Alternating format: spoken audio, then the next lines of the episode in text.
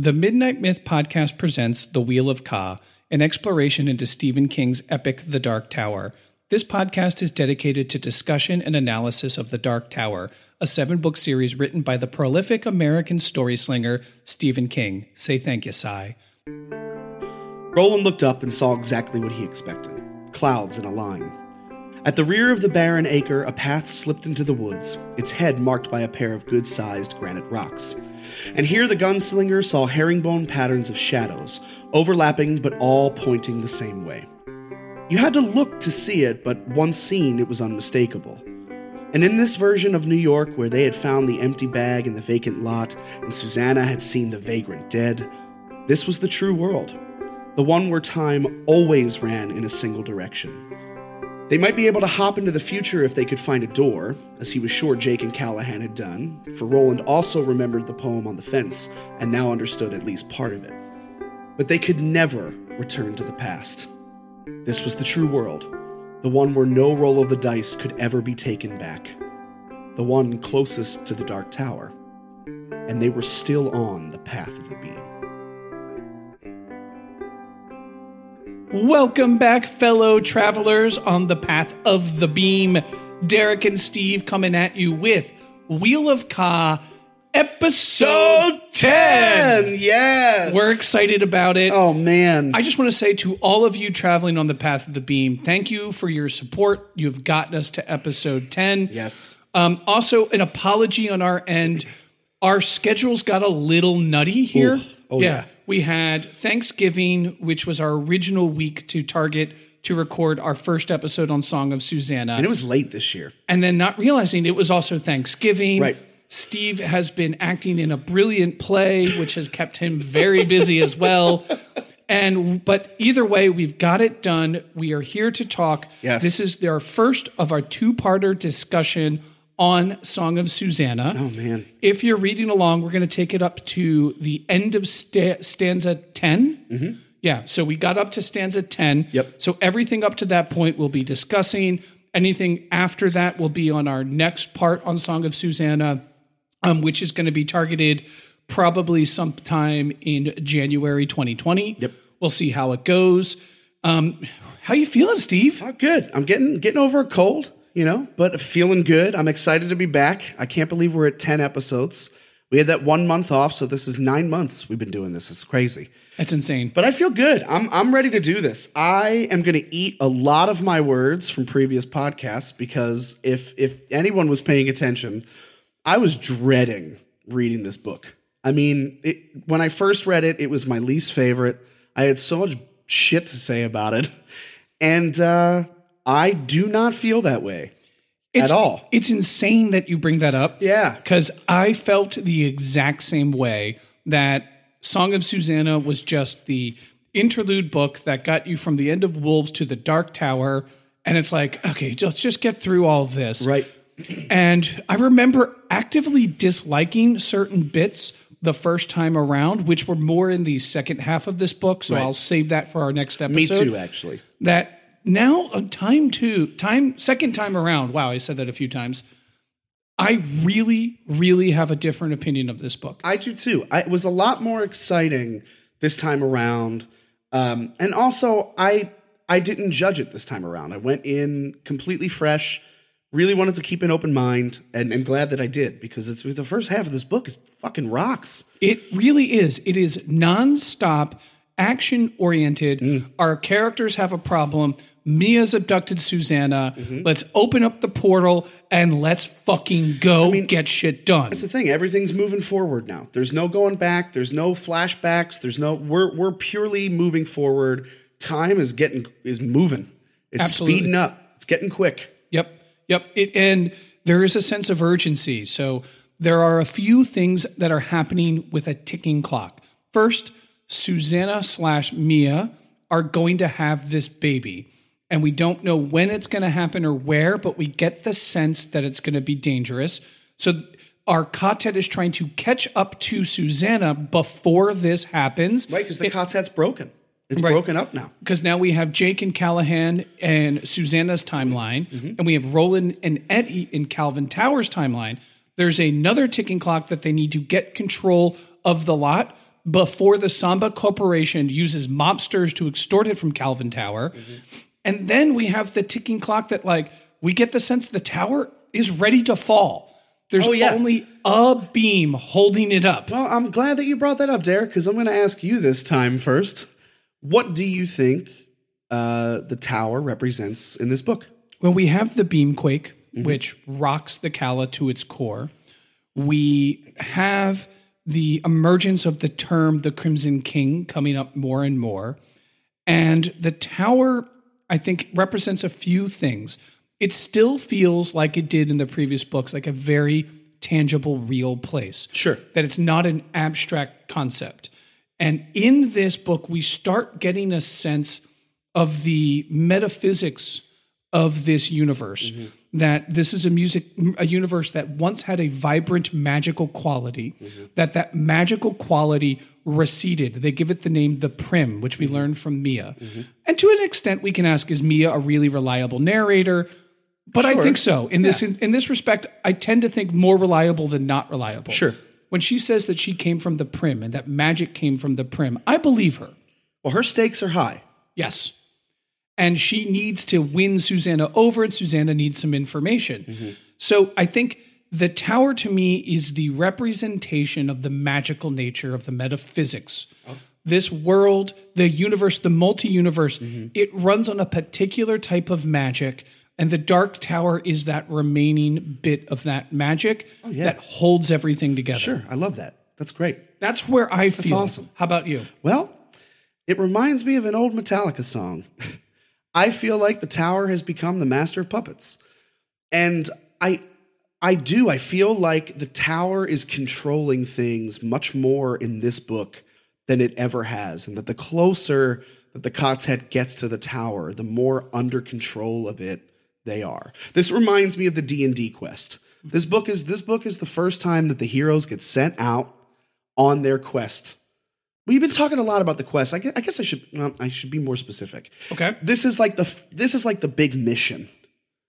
Right before we get to the tower, this is the big mission. We need to close all these gaps. We need to fill all these holes in, and then we finally get to this place. But I think the tower is making it more difficult for them to get there.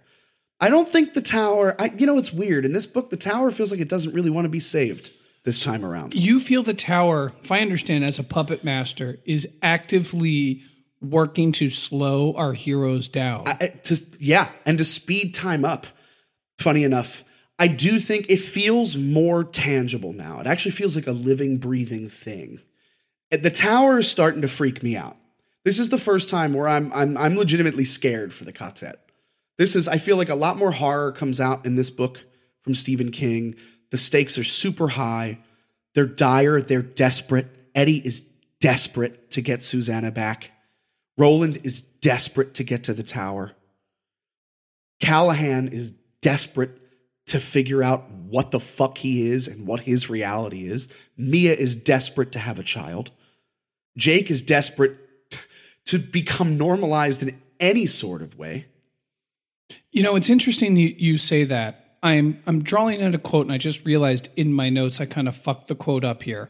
But the gist of it is is that Roland and Eddie are with John Cullum, and they're about to hop on the boat after the big shootout. Right. And uh, Roland does a pause for a moment, and he taps his throat three times. And Eddie sees him performs the ritual, and he's seen him do it in particular before they uh, cross open water.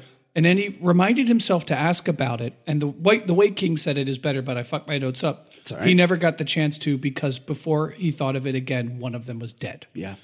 And just says it right there one of them's going to die. And you don't know who. yeah. And in that moment, I do. There's a. It's funny you bring that up because in that moment, I felt my heart sink.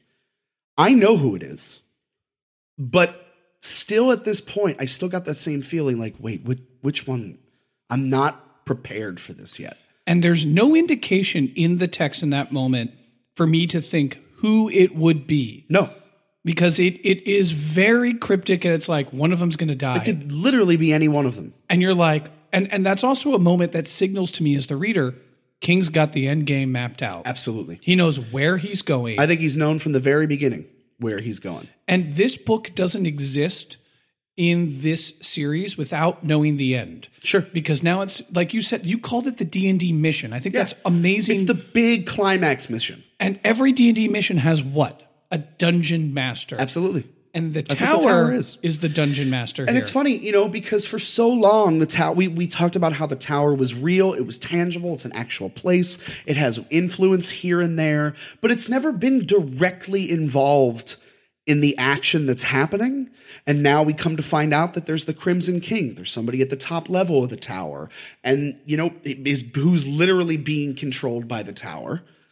And so for me, it fe- it does. It feels more like a puppet master. Yeah, and we know that there are these forces that are working in conjunction with Mia against our heroes.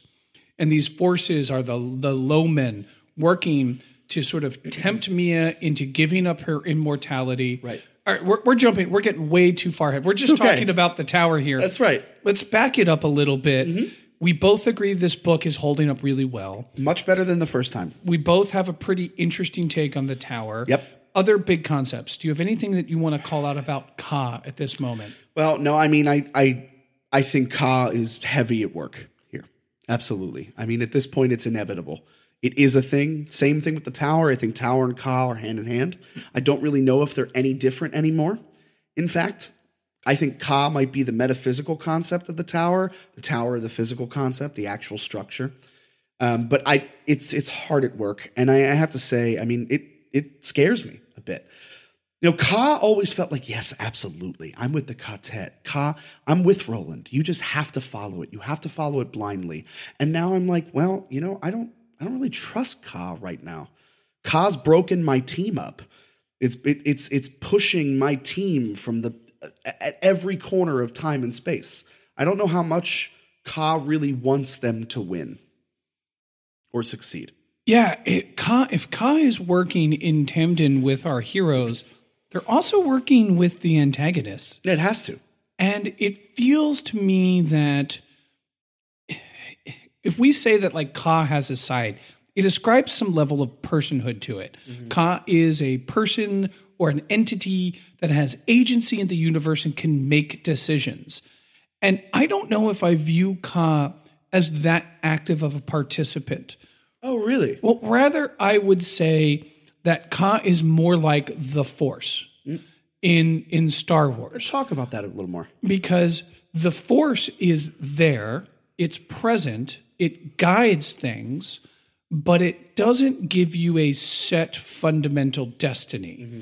And I don't know at at least at this point, at the Song of Susannah midway point, if Ka to me is well, then again, as I'm saying this, I'm thinking, what's the name of our podcast? The Wheel of Ka. Right. And what is a wheel but a line without a start and a stop? Mm-hmm. And if we're all in a wheel and it is the Wheel of Ka, is there any choice there? I don't know, but one of the central themes of this is Mia choosing to give up her immortality. Right. And subsequently, Susannah learning about Mia and choosing to give her help. Mm-hmm.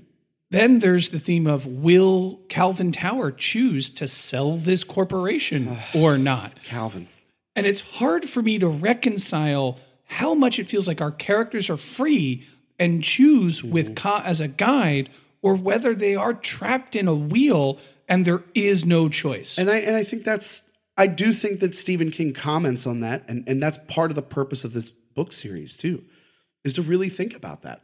So it's a really interesting concept. And I don't know where, maybe at the end, we can land on what really is Ka, but I think Ka, like the tower, are definitely changing. Sure. And we can interpret them in a lot of different ways. And I don't think there's a I don't think there's a definitive answer of what Ka is. I think all of our opinions about what Ka is are valid because, like the Force, it's there. It's there. It binds things. That's what it is. Right. It, it's not going anywhere, whether we believe it or not. Right. But how much direct influence, indirect influence, how much choice do they have? I mean, it's it's just it's just another concept of free will, right? Like, are, uh, is there free will? Are we preordained? What what's happening? You know, is is there a God or is there not? You know, it's the constant question. I mean, Ka in this sense is the same question of that existence. Is there a higher power? And and like Susannah says, or I'm sorry, Susan Delgado says in Wizard of Glass, it comes like a wind. It's not like a wind; it's a burst of wind, and when it comes, that burst carries you. But the rest of the time, you're in control. And it's so interesting that she looks at it that way and that Roland looks at it as a wheel. And it's very telling based on how their stories end up. Sidebar: Have you seen Doctor Sleep? No, not yet. All right. Then uh, listeners that have seen Doctor Sleep know that there's a certain line a certain character says that is a certain line that Roland says. Oh, really? And totally, Oh, totally. now I have to see And it. it has a lot to do with the name of our podcast. That's all I'm oh, going to say. no. Oh, my God. Are you serious? Yeah. Okay. Well, all right. I'm 100% serious. Look, I'm now I'm jacked. line. Oh, man. It's a good movie. It's not a. I wish it were a fantastic movie. It's a good movie, but there's one moment where I'm like, "Oh shit! Oh, shit, it's worth I, it. I almost double took and was like, "Did I hear that? Did I hear that right? Did, is that what that character said?" I had to ask Laurel. I'm like, "Did he say?" She's like, "Yes, he said that." Brilliant. I'm like, "Oh my god, Roland says that." All right. Anyway, let us uh, focus back into Song of Susannah. Uh, pardon everyone for that little sidebar, but if you're listening and you've seen um, and you've seen Doctor Sleep, you know exactly what line I'm talking about. It happens early in the movie by a certain African American actor. Ah, okay. Yeah, I'm just throwing out hints here. Oh, well, that makes a lot of sense. yeah, okay. you'll flip when you see it. Okay. All right. Let's uh a lot of our other episodes we've talked the story through the characters. So I'd like to submit that we should probably do that again. Sure. But since it's Song of Susannah, maybe save her for the end. That's great. And actually, when we get there, I want to talk about the way that this book is written in stanzas as opposed to chapters. Love it. Yeah. Who do you want to start with? Let's start with Roland. Great. Oh, yeah, sure. We always end with him. Let's start with Roland. How you feeling about our long, tall, and ugly? Well, I'll tell you, in this one, he is a true leader who makes a lot of smart decisions. Roland's not fucking around anymore. He can feel how close he is. He's taking risks. He's breaking up the quartet. He's he's split the quartet literally. But he's confident in the fact that these two teams, Callahan and Jake, himself and Eddie, they're going to get to Susannah. Well, he's not super confident about that right in the beginning, but they're going to get to Susannah. They're, they're going to come back together because that's the way Ka works. And they're going to get to the tower. We get to see again Roland the badass, Roland the warrior. I mean, with, with fucking one hand, the dude's taking out mobsters left and right. He's making quick decisions. I mean, for being thousands of years old in theory, you would never be able to tell. I do think it's interesting that his um, his arthritis is really kicking in pretty hard. Um, he's starting to waste away a bit. The closer that he gets to the tower, the further away he gets from his reality. We've talked about that before. I I love Roland in this book. I mean, it's hard for me not to like Roland. Because, especially in this one, because he's he, even though he's making some questionable decisions, they're not decisions that are actively hurting anyone like they have been in previous books. He wants to find Susannah. He wants to get to his goal, and he doesn't want anyone to die, though he know that knows they will. And that still affects him. We get to see him laugh more. We get to see him crack jokes again in this book.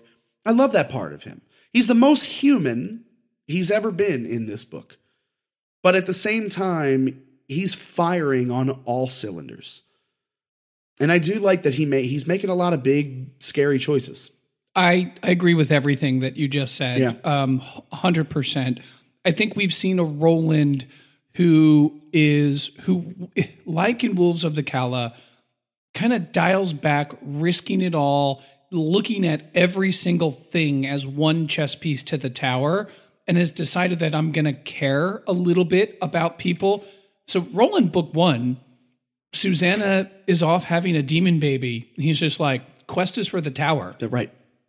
And that's what it is. She'll End go have a demon baby. Sure. Maybe she'll live. Maybe she'll die. Maybe I'll see the de- demon baby if Ka wills it. But guess what? Quest is the tower. Mm-hmm. Right. And he very begin in the very beginning realizes that this is not going to work. He and Eddie have a responsibility. He takes the two best warriors of the quartet, himself and Eddie, arguably, at least strategically, on the least dangerous part of the journey, which is to go find Susannah. Now, there's a lot of calculated unknowns there, Sure. but arguably, like Susannah has some degree of control over Mia. Mm-hmm. Mia's definitely dangerous, mm-hmm. but they're going to go into a New York they're a little more comfortable with, and they have to contend with just Mia Susannah versus sending Jake, a child, and Callahan, a elderly oh, gentleman man, sure. who's not a gunslinger, and Jake, who's a gunslinger apprentice Sure. to go be like, all right, you guys go negotiate this deal, knowing that there is a whole troop of mobsters who are bringing the full force of the mafia Right, right. to try to kill these two to get that. So Angelini's back. To me, this tells me that Roland sees the importance of A, his relationship with Eddie, the importance of Eddie being on the quest to get Susannah. Mm-hmm. And if you think about it, what saves the tower at this point? Saving the rose. Mm-hmm. Getting Susannah is not saving the rose.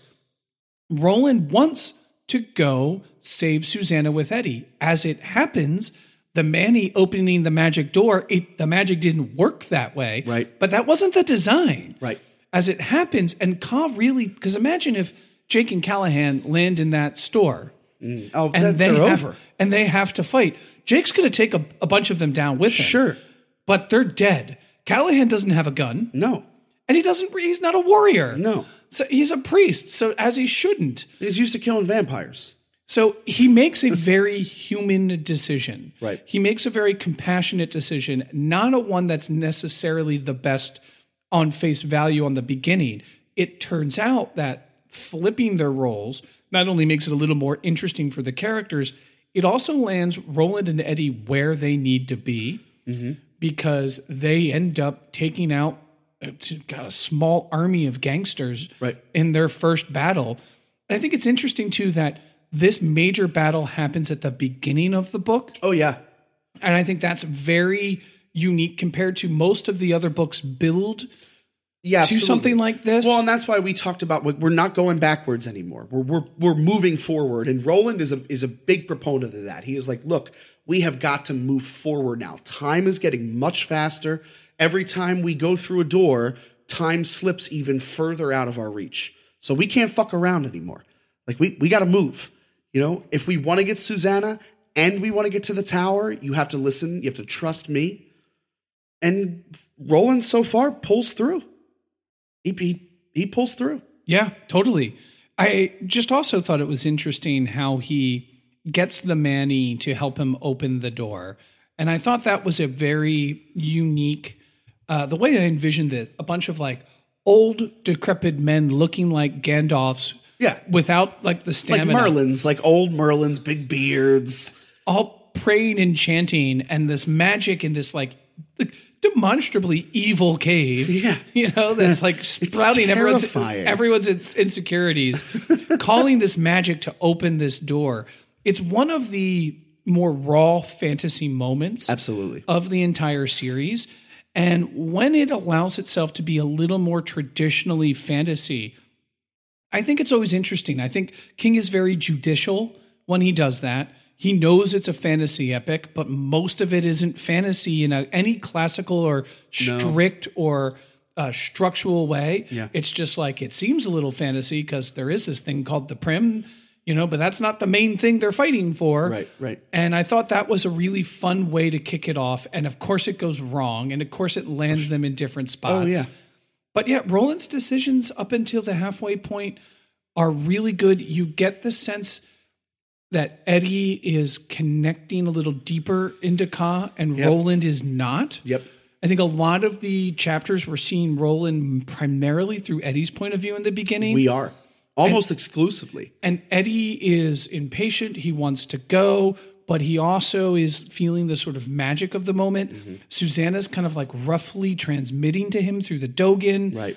And Eddie is really connecting in a like a more like intuitive way, which is typically Roland's job to Mm-hmm. Yeah. intuit his way through these things. Well, you know, we talked way early on. I think it was like I think it was the second episode when we when we did the second book that they have to me Eddie and Roland have that nephew uncle relationship, and that you know this this almost even if if you'd like to consider almost a stepfather role in that Eddie has learned everything he knows up until this point in this world through Roland. And he is younger, he is sharper, he is more intelligent than Roland, actually. He hides behind his insecurities. This is a great way. We'll just segue right into Eddie. I love it. Why not? I mean, he has his insecurities, but he's more confident in himself now than he ever has been, and he's literally fighting to get his wife back. And see, this is where Roland and Eddie differ. Because to Eddie, getting to the Dark Tower is Roland's thing. And that's okay. Eddie's going to help him get there as best he can. But right now, his sole focus is my other half is somewhere else in time and somewhere else in space. And I have got to get her back. So now Eddie, Eddie, for, for for all intents and purposes, it's, it's probably the time where his stakes are the highest, the most personal.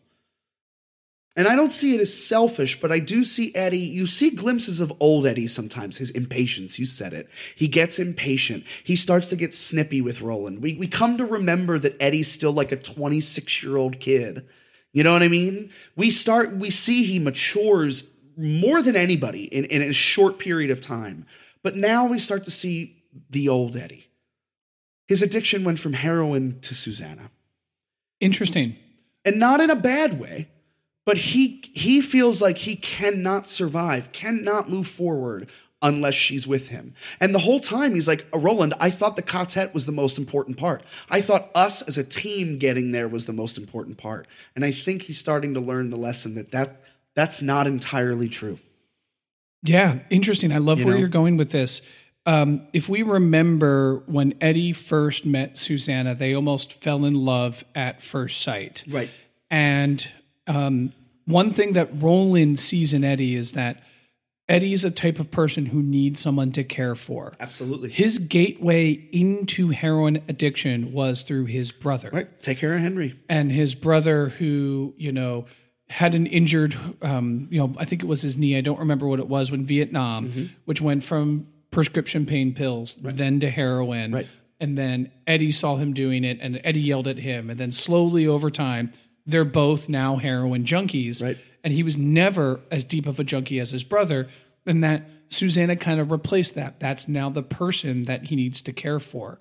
it's interesting that you frame that within the language of addiction because it's one of the biggest themes of the entire series, yeah. characters and what they're addicted to. Well, and as a person myself, who can connect to Eddie on, on needing somebody to to take care of. I am a caretaker. I see a lot of myself in that way in Eddie.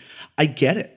I get and also as a as an extreme extrovert, needing energy from other people is a very important thing to me and I think Eddie also being an extreme extrovert is the same way. But it's a little different because Susannah is the first person that makes Eddie feel whole. And that's why his need to be back with her is a little stronger than Henry, a little stronger than his mother, even stronger than needing to be with Roland. But I'd push back on one thing that sure. a little bit. And I, I could be being a little nitpicky. I don't think it's selfish for him to want to fight for his wife. Oh no, first, that's not what right? I'm saying. No, in fact, I think it's the opposite of selfish. I think it can come off as being selfish. But no, if it were me, fuck the tower. Fuck the tower. I'm not here for the tower. Hell yeah, man. Get the fuck out of here. I'm gonna go fight for my I, wife. I, I, don't. Yeah, I'm not gonna. I'm not gonna go. F- this is crazy, Roland. He's been telling him the whole time. But I found my rock. I found the person that makes me feel whole. Fuck the tower. No way. I'm getting my wife back first, and then we'll go on your little journey, pal. And Roland's like, I, I hate to tell you, it's it's it's all the same. You know, and we get to see that little insecure child in Eddie sometimes. That, I like that that comes back. Yeah. Just a little bit. And I also enjoy that Eddie gets relatively a small concussion in the yeah, and then he this. and then fucking kills half the people. Snaps out of it. He's a badass, and dude. gets two bullets.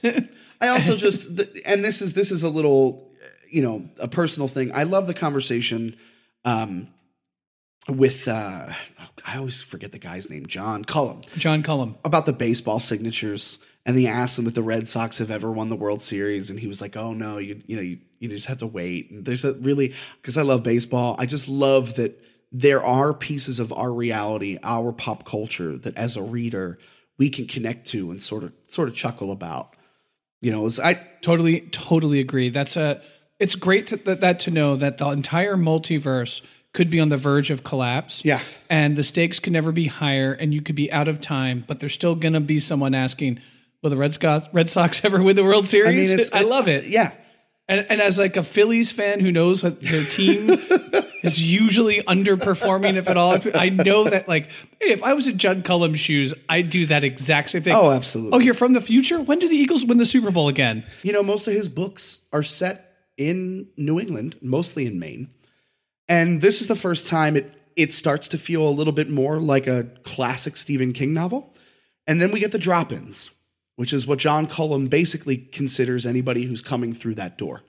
And that for years now, he's seen four or five different people come in and out of reality randomly. Now, we're used to this as readers because this has been happening since book two. Right. But this is the first time that they get to hear that other people, I mean, i i anything from low men to, uh, I'm sure the man in black at one point in time probably jumped through this door in reality, but he's seen it. And this guy's just like, oh yeah, they're drop ins. We call them drop ins. Like, what? What? John Cullum is fucking fascinating. Yeah, he's a great character. Fascinating. What I like about how he articulates the drop in is that there's been this urban myth and well I should say modern myth because they're not really in an urban environment but a urban myth a modern myth about people who just appear out of nowhere oftentimes they're naked sometimes they don't even appear human and that there was a, um, a historian that he mentions that was studying this and nobody's taken it seriously and in reality we're seeing that it's not just our quartet that has access to these doors. These other individuals do. And if they're not our heroes, if they're not our quartet, what are they up to and why are they in Maine? And these like adds a little layer of mystery because we know drop-ins are real. We know they're not an urban myth. And um, I think there's a little meditation there about how sometimes when people are seeing and perceiving things, unexplained things and they're trying to make sense of them, they often get ridiculed from others because this one historian tried to publish a paper on it that Cullum Right. mentions, and they're like, "Oh Right. no, that's not credible. You can't publish this. People can't just drop in." Meanwhile, you have all of these normal, sane folks having this experience, and how do you make sense of the unexplained in your regular life? And what Cullum represents is a certain level of stoic um, calmness to this bizarre experience of drop-ins happening, a battle happening, him hanging out with a gunslinger and a two gunslingers essentially. And there is something about Cullum that is okay with this. There's something about him that's calm about it. And there's something about him that helps him choose to help these characters out, which ends up saving his life while while everyone else in that store gets killed. Right. Uh, the um the the shop owner I think lives, but you know eh, lots of Right. people die. it's funny. I was I was just looking through the book. There there's a moment where Cullum mentions something in the conversation, then stops short, which makes Eddie s- sort of distrust him for a minute and wonder if Cullum is telling the truth. Because one of the things is this this guy pays attention to everybody that comes to this little town. He knows all the New Yorkers that come up for vacation. He know he he's on Calvin Tower and Aaron Deepneau. He is on them like white on rice. And so this guy reminds me, he's like Pop Pop. He he looks at he's like he's like me looking outside of my mail slot all the time, looking at the damn kids out front. You know, it's like he knows everything that happens. And the fact that he's he's just not at all phased by drop-ins. That's that takes a special type of person.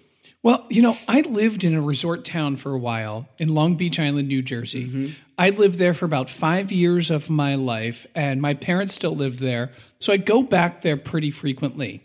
And let me tell you, every small resort town has their John Cullums. Sure. Who knows every single person, who's coming, who's going, what house has a bad boiler, which house needs a new roof, Right. which house was really built well. And, you know, it has their like territory in which everyone that comes and goes, they keep an eye on, they say hi to, they're really friendly. And if someone's too loud, they're the first one to call the cops. Yeah. Yeah. And he's built upon like an archetypal American resort town handyman that I've met myself that are like, yeah, there are people out there that are really like this. And they have steady hands. Yeah. That's the one thing they all have. They don't get phased, they don't get angry, they don't have bad tempers. But if you mess with the shit in their sphere, they're going to know about it. I mean, he just willingly helps Roland and Eddie completely. Just willingly helps them. I mean, of course, he did just see a major gunfight and was like, "Well, you know, I guess I, I guess I know who the heroes are." And he gives them he gives them one of their cars. Right? He's just like, "Yeah, we're gonna take this car. I'll drive the stick shift because I'm sure you don't know how." Eddie takes the truck. it's just fantastic. It's wild. And but there's also ano- another layer to it that if you're fighting for the side of light and you're a gunslinger, you know the gunslinger in order to get to the quest, they, they need John Cullums along the way. Absolutely, absolutely, they do. And they've had it. They've had it in in both Wolves. You know, I mean, at one point in time, basically Callahan was like the John Cullum. Right. You know, it happened in Wizard and Glass. It's happened all along the way. Roland knows that there are other keys in that wheel, other cogs that are going to help him get to the tower. Remember the nice folks at river crossings and Right. wastelands Oh yeah, that were there to oh, give yeah. them information and food and mm-hmm. send them on their way. And Jake didn't want to leave them Right. because he's like, they need more help and we can help them. Speaking of which, Yeah, let's talk Jake and Callahan, but might not have too much to say at this time. because they haven't done very much. They're chasing after Susannah. Um, I know that the letter's been written by Callahan to Tower, warning him like, "Don't, do not leave. What are you, an idiot?" It actually says that Callahan gets in his letters pretty pointed and pretty angry. Like, what the fuck, dude? We told you, we gave you one simple instruction: go up there, Hide. take a vacation for three weeks, and this motherfucker and his friend are going around buying books. They're going telling everybody that they're here, telling everybody they're from out of town. Like, dude, just go shut the fuck up somewhere. But that's not what they do. And so really, I don't I don't know how much time we want to spend because that's where they are right now. Yeah, I'm, we've really started the journey. The first half of the book, we see a little bit of them after the end of the events of Wolves. Right. Um, they're there. I, you know, you know, uh, Callahan is struggling with the idea that there's a book that's written about him. Yeah, and I I mean that's huge. I would be too. Like what what is my reality? Who am I? Am I real? What is happening? I'm in a book. I'm a character. Somebody wrote my story. What does that mean? However, we haven't really learned the relationship to the author Stephen King and the characters yet. So I think putting a pin on that for the second half Yeah. of the book might be better. And I mean all we know is that is that Cullum knows Stephen King and knows his story pretty well. And is in fact read Salem's Lot. And and the reality is is that in this world that we see through Eddie and Roland and uh, Jake and Callahan and Susannah, that this is the quote unquote the realist of the worlds. Right. And that other worlds, as you get further away from them, feel still real, but a little less mm-hmm. real. Mm-hmm. That there's something about this world that makes it more important than the other worlds. And because of that, we see that our characters are characters mm-hmm. written by someone in this world, which goes back to the idea that the tower and the beams, the bread and butter of the prim, what makes this reality really work, it has something to do with the ability to write stories. Right. Right. I think that's the most I can say about them Yeah. right now. Up until this point. Well, so Susannah. um, by far the most interesting part of the book to me. Oh, sure. I think I think we have talked about in previous uh, books how Susannah as a character gets a little short end of the stick. She does. And she gets a whole book where she's the main character, and what's happening to her arguably is the main story. Sure. Um, that she is pregnant with Mia's baby. Uh, Susannah's story is also really hard to wrap your brain around because she is going into this psychic chamber called the Dogan. She's housed, hosting this body called Mia and Mia's child, which we learn was Roland Seaman. Yeah. Yeah, when she fucked that demon, some This is this is the one. Okay, so so there are two parts in this book that I still question. One we can't get to yet, and we will. But this is the one part where I was like, okay, this seems the most of everything that's happened. This part seems the most far fetched. Like this demon was able to store semen at like ninety eight point one degrees, right? That it needs whatever the fuck it needs to be inside our body for it not to die and just stores it and then transfers it to Susannah. I mean, I guess I, I don't know. I'm gonna- That's I'm gonna- fucking crazy. But of all of the crazy things that we've seen, the That's what I'm idea the idea that a demon can hold human sperm and shoot it back out is the one that's too crazy. I mean, yes. Shardik the bear, totally cool. Well, yeah, because it's a machine. Hermaphroditic demon fuckers, too much. yeah. Yeah, because one's a machine. One was created by humans. This one is like it's stored semen for I mean fucking who knows how long. Thousands of years. Because time works funny. I mean that's the But thing. To the demon's perspective, it could have been instantaneous. Well, that's true. I, I get your your broader point though. You're like, hey, there's a lot of this story that's had an air of concreteness to it, and this feels a little looser. Yeah, and it also feels like, okay, yeah, sure, it's Roland's, it's Roland's kid. Sure, it looks like like we, we like we see the piercing blue eyes, and I just feel like it's it's of the links in this book, that's the weakest one. But you know, the thing that I give it credit for Mm-hmm. through the character Mia is building the metaphysical reality and the Oh, yeah. metaphysical reality in which demons or spirits essentially are sexual predators. Sure. and that one of these sexual predators was able to see the power in gunslinger semen and then use that to try to make a weapon. Sure. You know- it's just a shame that the only woman in the book, like her her destiny is to is to be impregnated by a demon with her father figure's sperm. You know, so that bothered me the first time around. The second time around, what I realized is that the character Susannah actually gets a high degree of agency. Mm-hmm. Even though her body has been invaded by this spirit, she has, and all of the other characters have some sort of like psychic ability that they're, defines them. Mm-hmm. With Jake, it's the touch. With Eddie, it's been whittling Right. with Roland, it's his institution, his intuition. Pardon me. Mm-hmm. Susannah hasn't really had that, and in this one we finally get it. She's able to build a place in her mind that she can go to, and at that place she can a control her body again, mm-hmm. and decide whether or not this body is going to give birth up to a point.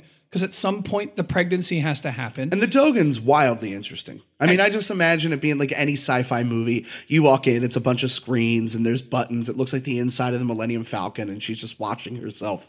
You know, like that. That part I really enjoyed, and it's you know I and, don't. it, and, and it fundamentally empowers the character. It does, and I and I don't want to say like I don't mean to say that I hated it.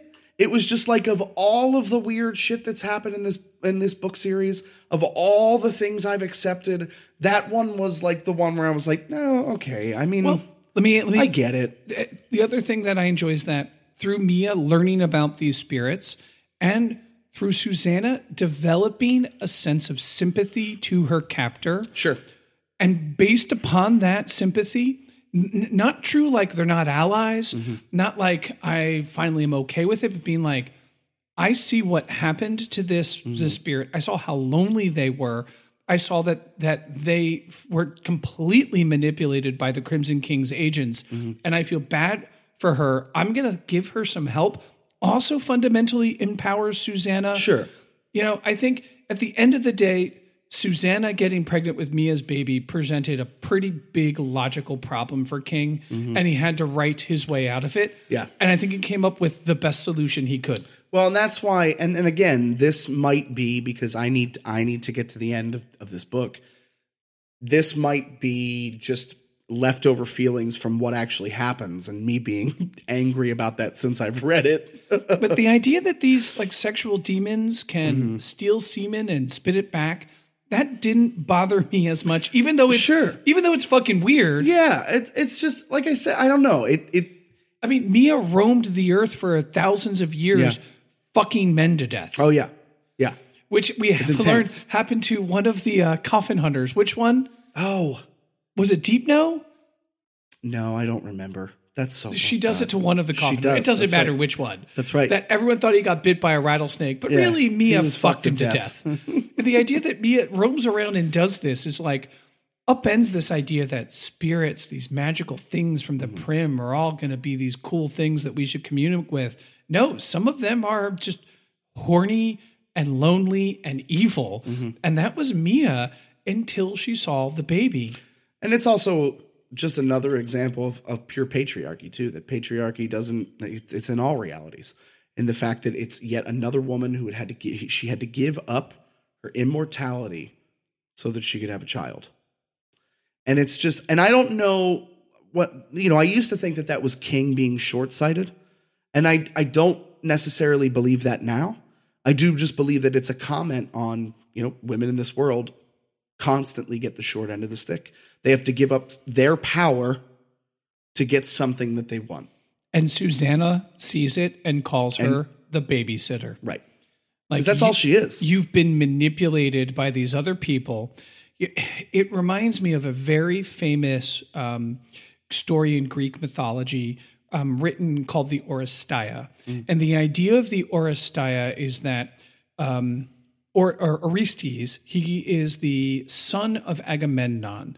He comes back from the Trojan War. Agamemnon comes back from the Trojan War and finds that his wife was messing around and that the wife and the person that was messing around kill Agamemnon. He's like the great hero of the Trojan War. So Orestes is ticked off, so he kills them. And now they take him to Athens and they put him at trial. And they say, okay, Orestes, you killed your mother and your stepfather, and uh, we're charging you for murder. And the general gist of it is, and I'm brutalizing it because it's been years since I've read it, is that Orestes gets off because they say, well, you know, Orestes' duty was to his father.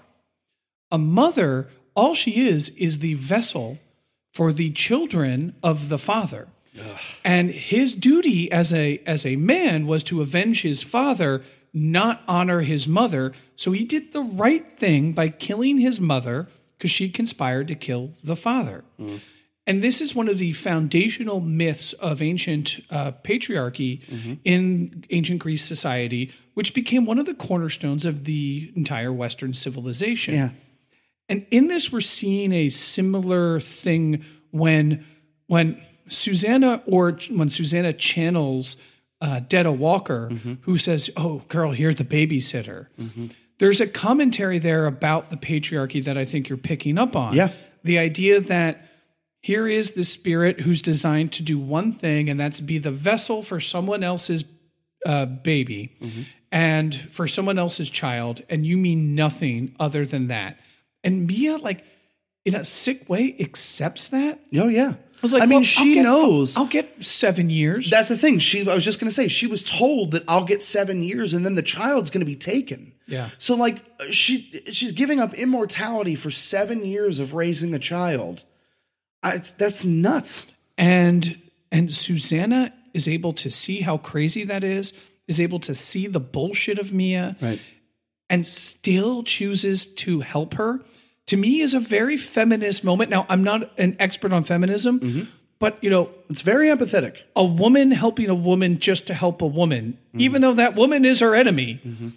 to me was like, you know what? This is the first time I feel like King's like, all right, he's written himself into some riddles with Susannah. Sure. And he's usually taken the easy way out, not this one.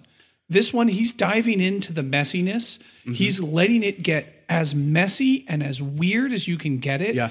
And at the end of the day, every one of these decisions that he's done in the past, which have traditionally disempowered Susannah, have empowered her.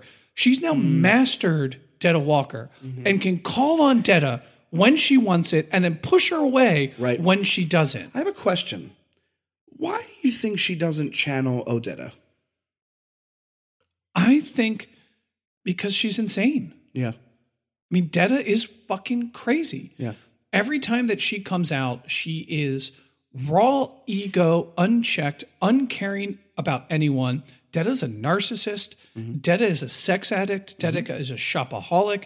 Detta is violent. I mean, but but she never calls on Odetta again. Oh, I'm sorry, I misunderstood. No, that's okay. I mean, I wonder why Maybe that's because that was the innocence piece of of Susannah. That piece just died. I just think it's interesting that that that Detta comes back constantly, but Odetta Odetta Holmes is never ever again talked about until you know. uh, Yeah, she's not talked about again. It's an interesting question. You know, Susannah is so deadly and so confident that she still finds herself in situations where she needs this other, um, Detta. But Odetta was the person she was born as. Right.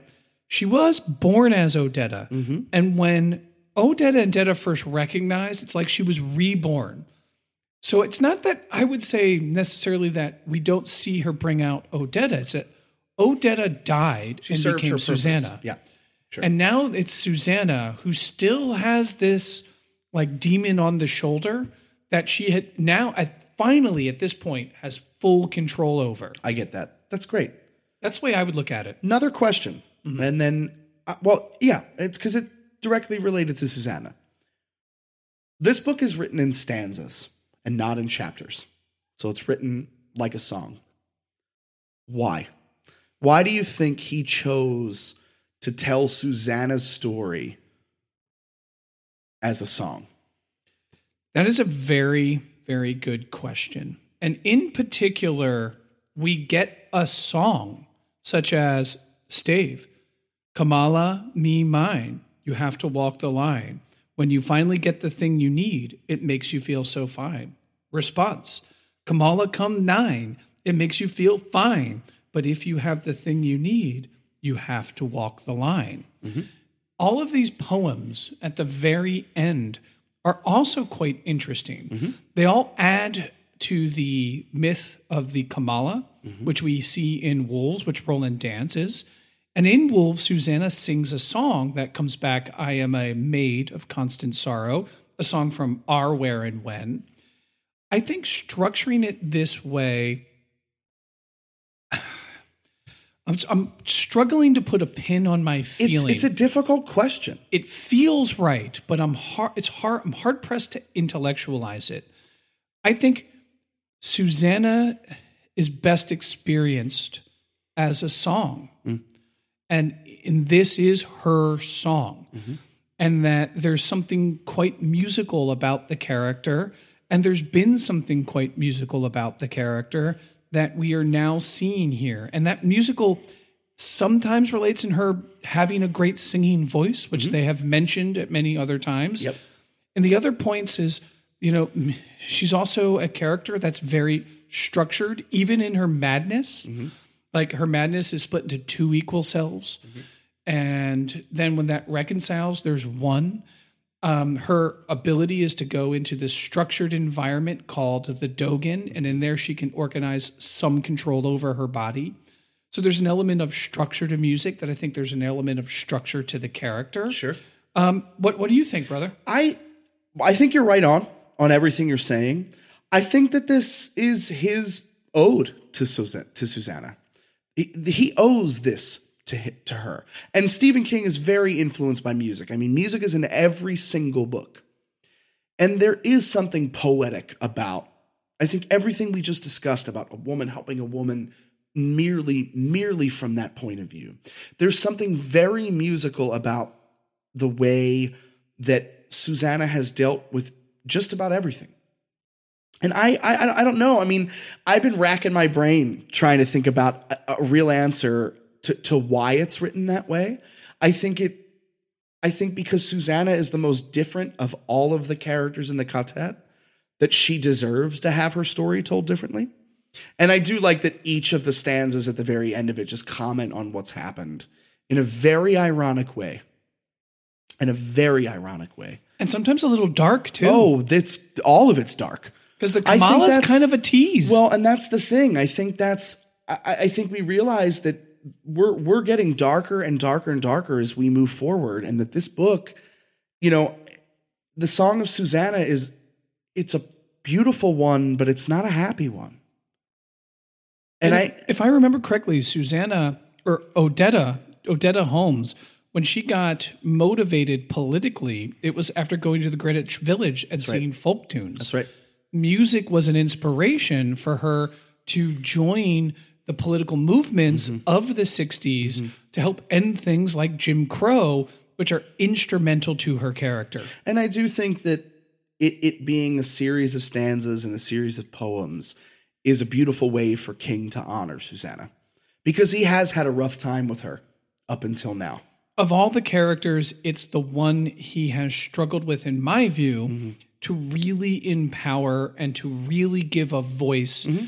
And if you're going to empower Susannah and you're going to give her a voice, let it be a song. And it makes sense. He's a middle aged white dude. Like, you know what I mean? Like, of course he doesn't know how to write a woman. Most men don't because we don't spend the time to figure out how to or try to live in that experience. We just, you know, write what, what we see. And I think that this is really King's a- attempt. I don't want to, well, I'm going to say it, to right his wrongs. And maybe that's not the way he looks at it, but me as a reader, it's finally like, man, this is refreshing. Like Susannah's not just a warrior. She's not just she becomes more three-dimensional in this book than in any of the other books. Yep, I totally agree. I think he does so much justice to her character, mm-hmm. and it it honestly took me two reads to see it Oh yeah. because the first read I was still trying to find fault. I was so angry with this book the first time. I was just like and I and I think and I don't know, Derek, because I do remember really enjoying the first half of this book, and then my problem came when the baby comes. And and I'm not going to talk about that now, but I wonder if when I read the second half of the book, if my mind will be changed. I don't know. I'm looking forward to it. Funny thing, I finished the book. Yeah, I know you've. Uh, I've had. I, I feel so bad because I know we. I know we. We sort of wanted to do this all in one, and then my schedule. Listen, man. You know anybody out there that's an actor knows. Like fucking rehearse A tech week came, and my life stopped. You know. I yeah, totally okay because this just means we get another podcast on Song of Susannah. Love it. One thing I want to bring about about Mia and how Mia helps build this universe when Susannah asks her for answers that I thought was really interesting. Mm-hmm. And Mia says to this, and this is one of the conversations that they have at Castle Discordia, which I think is just a beautiful name. I did some research to try to figure out, oh, Castle Discordia, that's a reference. I couldn't find if that was a reference out there Sure. uh, listeners on the fellow fellow listeners on the path of the beam if, Yeah, you, if you know, know, what that's a reference tell let us. me know i couldn't find it i think that's something that king just made up similar i tried to find out is gan a reference to something Mm. um, is that like a reference to a hindu mythology or an ancient celtic mythology Mm-hmm. i couldn't find what gan was based off of these seem to be things that um, king has just you know pulled out of his imagination Hmm. but anyway mia's talking about how the age of machines helped recede the age of the prim which ultimately led to the death of the beams because people didn't realize when they built them guardians to protect the beams they, they thought we'll always be there to upkeep the, the guardians not realizing that the old ones would all die It's like the, it's like their version of the Industrial Revolution. and nobody would be there to protect the guardians. And so Mia says, You doom yourself, Susannah. You seem positively bent on it. And the root is always the same your faith fails you, and mm. you replace it with rational thought. And there's no love in thought, nothing that lasts in that dedication, only death in rationalism. And I thought there was a commentary that King is articulating through Mia about uh, the sort of Enlightenment era that we are all rationalists. We are all facing the world through quantifiable problems that we can we can express in you know intellectual terms, and that they all have a solution. And that solution is always going to be material and rational in nature. And here we have a character named Susannah who's inventing a Dogan in her mind, who's communicating to her husband telepathically in a different timeline when other friends are chasing her. And she is carrying a baby that exists in uh her body, but also in this spirit's body at the same time. And like at the end of the day, like none of this makes sense. And it's the idea that sometimes maybe there's a critique in our way that we rationally view the world mm. that we're seeing articulated through Mia. yeah, I think it's brilliant. Yeah, it's totally cool. It's awesome. and sometimes it reminds us that, you know, rationalism hasn't solved everything. You know why? Because there's no love in it. There's no, No. faith in it. No, there's no passion. And there's no messiness No. in it. I mean, rationalism has its, its time and place. Sure. Being a rational human being is a good thing. It's hard for me to stomach because I am a child of the Enlightenment philosophy through and through. Mm. Yeah. I am like an 18th century, like Ben Franklin, uh, Hume, And Smith. I'm an irrational actor. these are my like these are my heroes. Okay, like yeah, for sure, you for know, sure. Like John Locke, like Yeah. these are the people like Voltaire, like these are the people that I'm like, oh man, that I read that inspire me every Sure. single day, and it challenges me at my core to be like, you know what? There's no love in that, and be like, oh, fuck, the King's right. Yeah. there is no love in that, true. and that's why it leads to death. Yeah, it's brilliant. All right, well, how are you feeling, man? What Good. else? I mean, what else you got here? I, I don't think there's very much. I mean, I think we got the first half of the book. It's on to the second. I'm excited. You know, I'm. I mean, I would love. Like I said, this show closes. I, I definitely think we could get that out in January. I don't see why we couldn't. I want to. Every time I sit down and do this, I get more and more excited. Like I, I immediately go back back to the book and like plow through a third of it. You know, because I'm all jacked. So we will we will shoot for January Yeah. for the last installment of Song of Susannah. And then we have one more. Then we have one more, The Dark Tower. Um, until next time, everybody. Long days, pleasant nights. Long days and pleasant nights.